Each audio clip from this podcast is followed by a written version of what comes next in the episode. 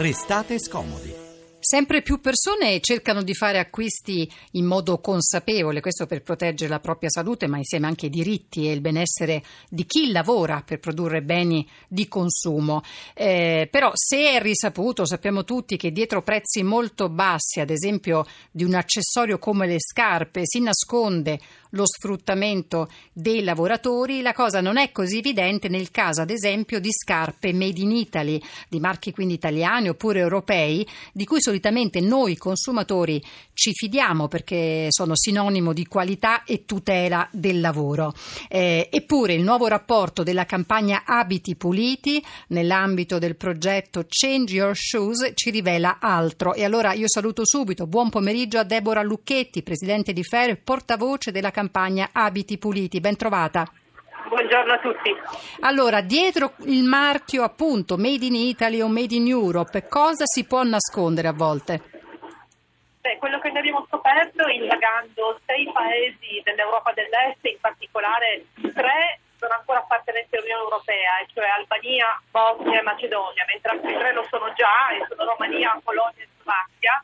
Abbiamo scoperto appunto che in questi paesi si produce gran parte delle scarpe eh, che vengono poi vendute in Europa. Eh, il primo paese verso cui queste scarpe vengono esportate, in particolare dall'Albania, dalla Bosnia, dalla Macedonia, dalla Romania, è proprio l'Italia. Abbiamo quindi scoperto di fatto che la filiera produttiva Made in Europe e anche Made in Italy, come noi diciamo da tempo, è molto articolata e ha delle locazioni che superano decisamente i confini nazionali.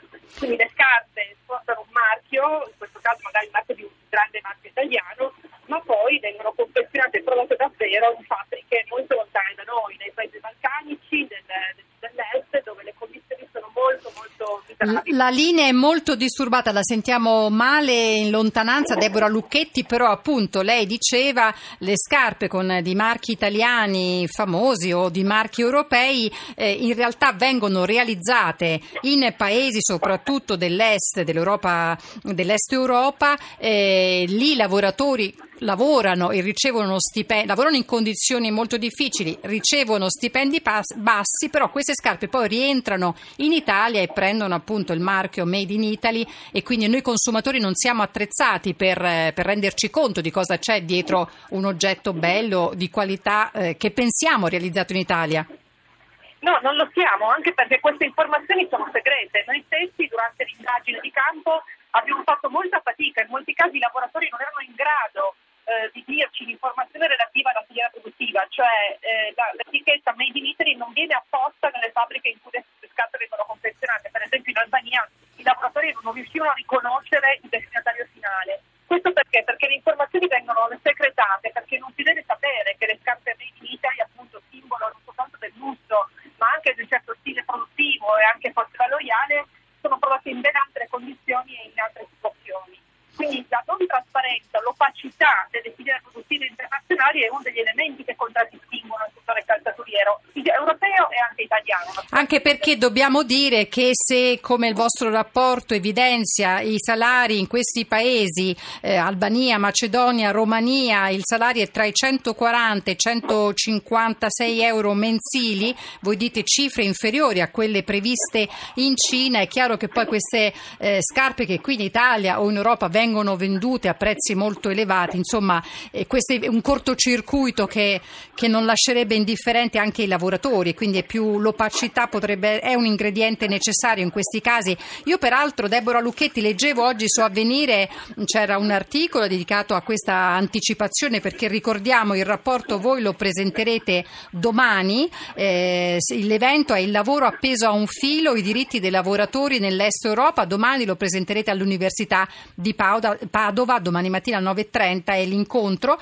Leggevo però su Avvenire che molti marchi italiani hanno detto no, respingono al mittente le accuse e dicono per noi è tutto in regola. Eh, il problema è molto, è molto, è molto complesso. Intanto molto spesso le leggi nazionali che prevedono salari minimi legali, gli stessi salari minimi legali previsti per legge in questi paesi sono nettamente inferiori a quelli dignitosi. Quindi anche se le aziende dicono di pagare quei salari, eh, si pagano in realtà eh, degli stipendi che non sono sufficienti a far uscire dalla povertà e dalla miseria i lavoratori. Quindi sì, diciamo impossibile. Io purtroppo la interrompo, Deborah Lucchetti, solo perché la linea è davvero troppo disturbata, la sentiamo troppo male, però il concetto è chiarissimo. Insomma, acquistiamo scarpe magari con dei costi piuttosto prezzi elevati, eh, sono scarpe che ci rassicurano perché sono made in Italy eh, o made in Europe, in realtà poi veniamo a sapere che vengono prodotte, non è qualcosa di nuovo, però insomma fa sempre effetto eh, così ricordarlo, che vengono prodotte in paesi come l'Albania, la Macedonia, la Romania, con salari veramente bassi che non arrivano neanche ai duecento euro mensili.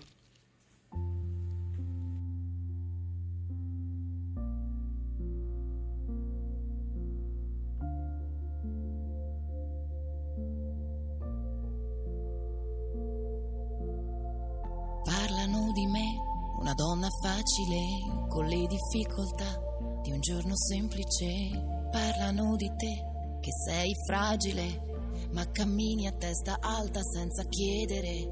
Parlano di lui, uno stronzo senza fine, che si perde sotto le prime luci di aprile. Dicono di me, che rimarrò da sola, ma nel tempo ho scelto e so che ne rimarrà una di me. Una di me. Parlano di te, che non hai regole, la gente parla quando non ascolta neanche se. Parlano di me, che non mi amo davvero, ma una carezza sul mio viso è il mio primo pensiero. Parlano di noi e abbiamo tutti contro, ma tu sei come me, so che rimarrai al mio fianco. Dicono di me, non sono più com'ero, e questa sono io.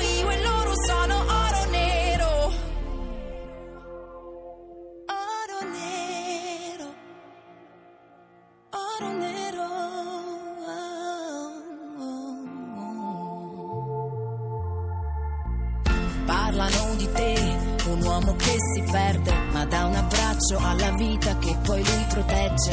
Parlano di lei, una donna senza cuore, ma che chiede solamente di trovare amore. Dicono di me, che non so consolare, ma sono qui davanti a te, mi prendo il tuo dolore. Parla un po' con me, che sono come te, e le parole sono armi e sanno fare male. Devi sapere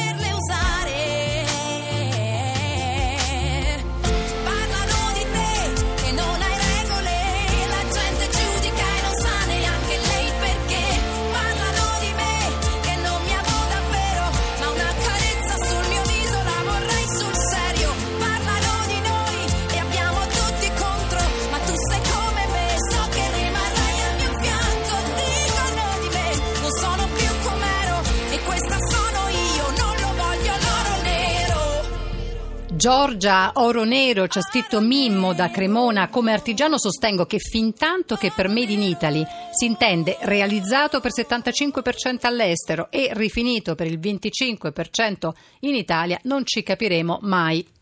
Allora, nel duemilasei il Comune di Roma assegna un alloggio popolare alla sua famiglia. Dieci anni dopo, in mezzo c'è una condanna definitiva per chi aveva firmato quelle assegnazioni. Lo stesso Comune chiede indietro questo e gli altri appartamenti, diciamo così, coinvolti nella vicenda. Ora, non siamo qui per scavare il caso dell'assegnazione, il caso del quale, tra l'altro, non ci risultano coinvolte le persone che hanno avuto la casa. Noi però vorremmo capire se Maria Noemi, undici anni, invalida al cento per cento per un parto che non è stato guidato come avrebbe dovuto, dovrà o no lasciare la casa. E per avere la risposta abbiamo al telefono l'assessore al bilancio e al patrimonio di Roma Capitale, Andrea Mazzillo. Ben trovato, buon pomeriggio. Buon pomeriggio a lei e ai suoi ascoltatori. Senta, eh, oggi in manifestazione sit-in davanti al Campidoglio abbiamo visto che poi lei ha incontrato il papà di Maria Noemi. Sì, allora col papà di Maria Noemi abbiamo già avuto diversi incontri, eh, anche precedente a, quel, precedente a quello odierno. E è stato possibile, diciamo, raccogliere tutte le informazioni legate alla sua situazione, quindi questo mi ha permesso anche di proporre all'interno dell'amministrazione una richiesta di parere all'avvocatura per comprendere esattamente quali fossero i diritti eh, chiaramente del, di, Moen, di Noemi e quindi del papà e della sua famiglia rispetto ai provvedimenti che sono in corso da parte dell'amministrazione su eh, diciamo dietro l'attività eh, investigativa dell'autorità giudiziaria che si è conclusa, che ha previsto quindi tramite sentenza l'annullamento di tali atti di affidamento di questi alloggi.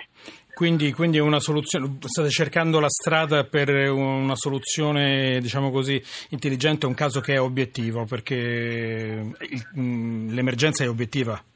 Assolutamente sì, eh, ci rendiamo, c'è innanzitutto un interesse collettivo generale che va tutelato e va tutelato indipendentemente da tutto. Se poi la soluzione che era stata individuata a suo tempo era una situazione certamente eh, al limite della legalità, nel senso che eh, chiaramente il padre di Noemi e la sua famiglia non avevano responsabilità in merito, ma il magistrato ha ritenuto che tali atti fossero eh, appunto non, non legittimi, questo ha portato chiaramente al provvedimento di, di annullamento. Ecco, su, que- su questo ci siamo, ci siamo, abbiamo chiesto un parere e abbiamo richiesto in particolare l'applicazione dell'articolo ventuno nonies della legge duecentoquarantuno del novanta.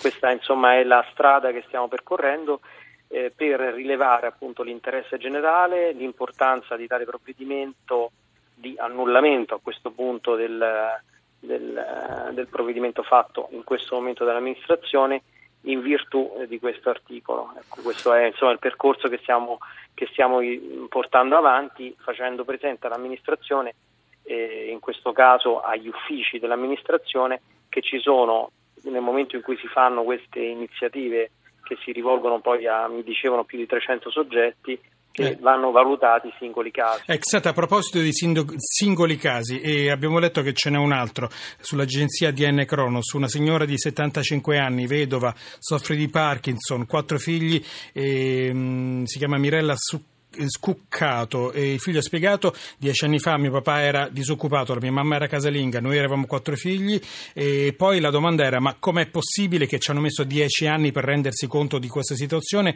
e ora com'è possibile che mia madre, che soffre di Parkinson, invalida al cento per cento, debba lasciare l'alloggio, l'abitazione? Guardi, anche questo caso che lei sta menzionando è analogo a quello appunto del papà di Noemi e quindi di Noemi e della sua famiglia, quindi anch'esso viene attenzionato nello stesso modo che stiamo facendo per quanto riguarda la situazione di cui abbiamo parlato, parlato all'inizio.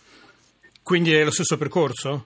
Assolutamente sì, c'è un interesse generale, in questo caso stiamo parlando di situazioni di fragilità evidenti e conclamate. Ma Quindi... i, die- senta, i dieci anni sono passati perché ci sono voluti dieci anni per arrivare a sentenza su, sul caso, e prima ovviamente non era possibile prendere provvedimenti, è questo il nodo?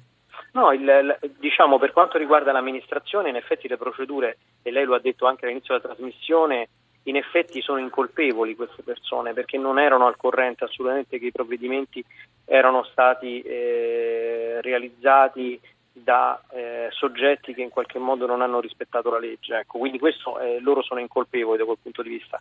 Dall'altra parte l'autorità eh, giudiziaria ha impiegato tempo per Ehm, eh, individuare questo tipo di fenomeno. Appunto per questo dicevo che l'applicazione e la valutazione dell'articolo ventuno nonies della legge duecentoquarantuno del novanta apre eh, un, un fronte invece abbastanza consolidato circa la inopportunità di provvedere al, al rilascio di, al rilascio forzoso di questi immobili, di questi alloggi. Ecco. Assessore Mazzillo, eh, lei diceva in questi casi particolari c'è l'interesse generale, negli certo. altri casi come si procederà? Allora, eh, correttissima la domanda, anche qui le ripeto c'è un, una richiesta di parere avanzata all'Avvocatura Capitolina e quindi attendiamo comunque una, una risposta da parte degli, degli uffici, in questo caso da parte dei legali dell'amministrazione, che sicuramente ci offriranno un quadro più dettagliato rispetto anche a questo caso. Senta, senta, un'ultima cosa, ehm, però non aspettiamo una domanda e le vogliamo sottoporre un caso. Eh, noi abbiamo raccontato eh, nelle settimane scorse, nei mesi scorsi, della multa dei vigili urbani da seimila euro ad un'associazione che a settembre raccoglieva fondi per i terremotati di Arcuata del Tronto, ehm, l'associazione di Villa Fassini qui a Roma. Eh, una vicenda che ci è rimasta nel cuore per i motivi che sono evidentissimi, non c'è bisogno di spiegare. Eh, volevo chiederle questo, se ehm, è possibile andare incontro all'associazione, lei ha avuto sentore di niente perché il sindaco di Arquata aveva investito la sindaca Virginia Raggi della vicenda. Le possiamo affidare questa storia a cui teniamo molto, lei è assessore al bilancio tra l'altro ovviamente? Sì, sì, sì, Grazie. Guardi, eh, innanzitutto tutte queste dinamiche che mi dice lei giustamente sono frutto a volte anche del, del lavoro degli uffici che non arrivano poi direttamente all'amministrazione centrale, quindi chiaramente eh, come possono esistere situazioni di errore, no? Adesso non dico che questo sia certo, il caso, no, però no, no. Eh, sicuramente andremo a fondo e comunque, come la sindaca ha detto, sono certo che già lo sta facendo e sta cercando di capire quali siano le, quali le siano strade, le anche qui, anche le, le strade, strade per cercare di risolvere una situazione che è obiettivamente eh, faticosa, diciamo così. Eh, Andrea Mazzillo, assessore al bilancio di, di Roma Capitale, grazie per essere stato con noi. Ora c'è il tempo per i saluti. Mario Vitanza, il curatore della trasmissione, poi Francesca Bersani, Carla Manzocchi, Edoardo Rossi ed Elena Zabeo che hanno lavorato a questa trasmissione, poi il nostro regista Alex Messina. Oggi alla console c'erano Fabio Lelli e Stefano Fabio Lelli. Fabio Lelli. Sì, e Stefano Catini e noi siamo Eleonora Belviso, Francesco Graziani e adesso c'è la musica, Lucas Graham, You Are Not There, poi giornale radio, tribuna per il referendum, esatto. Latitudine, Sole e noi ci troviamo domani domani.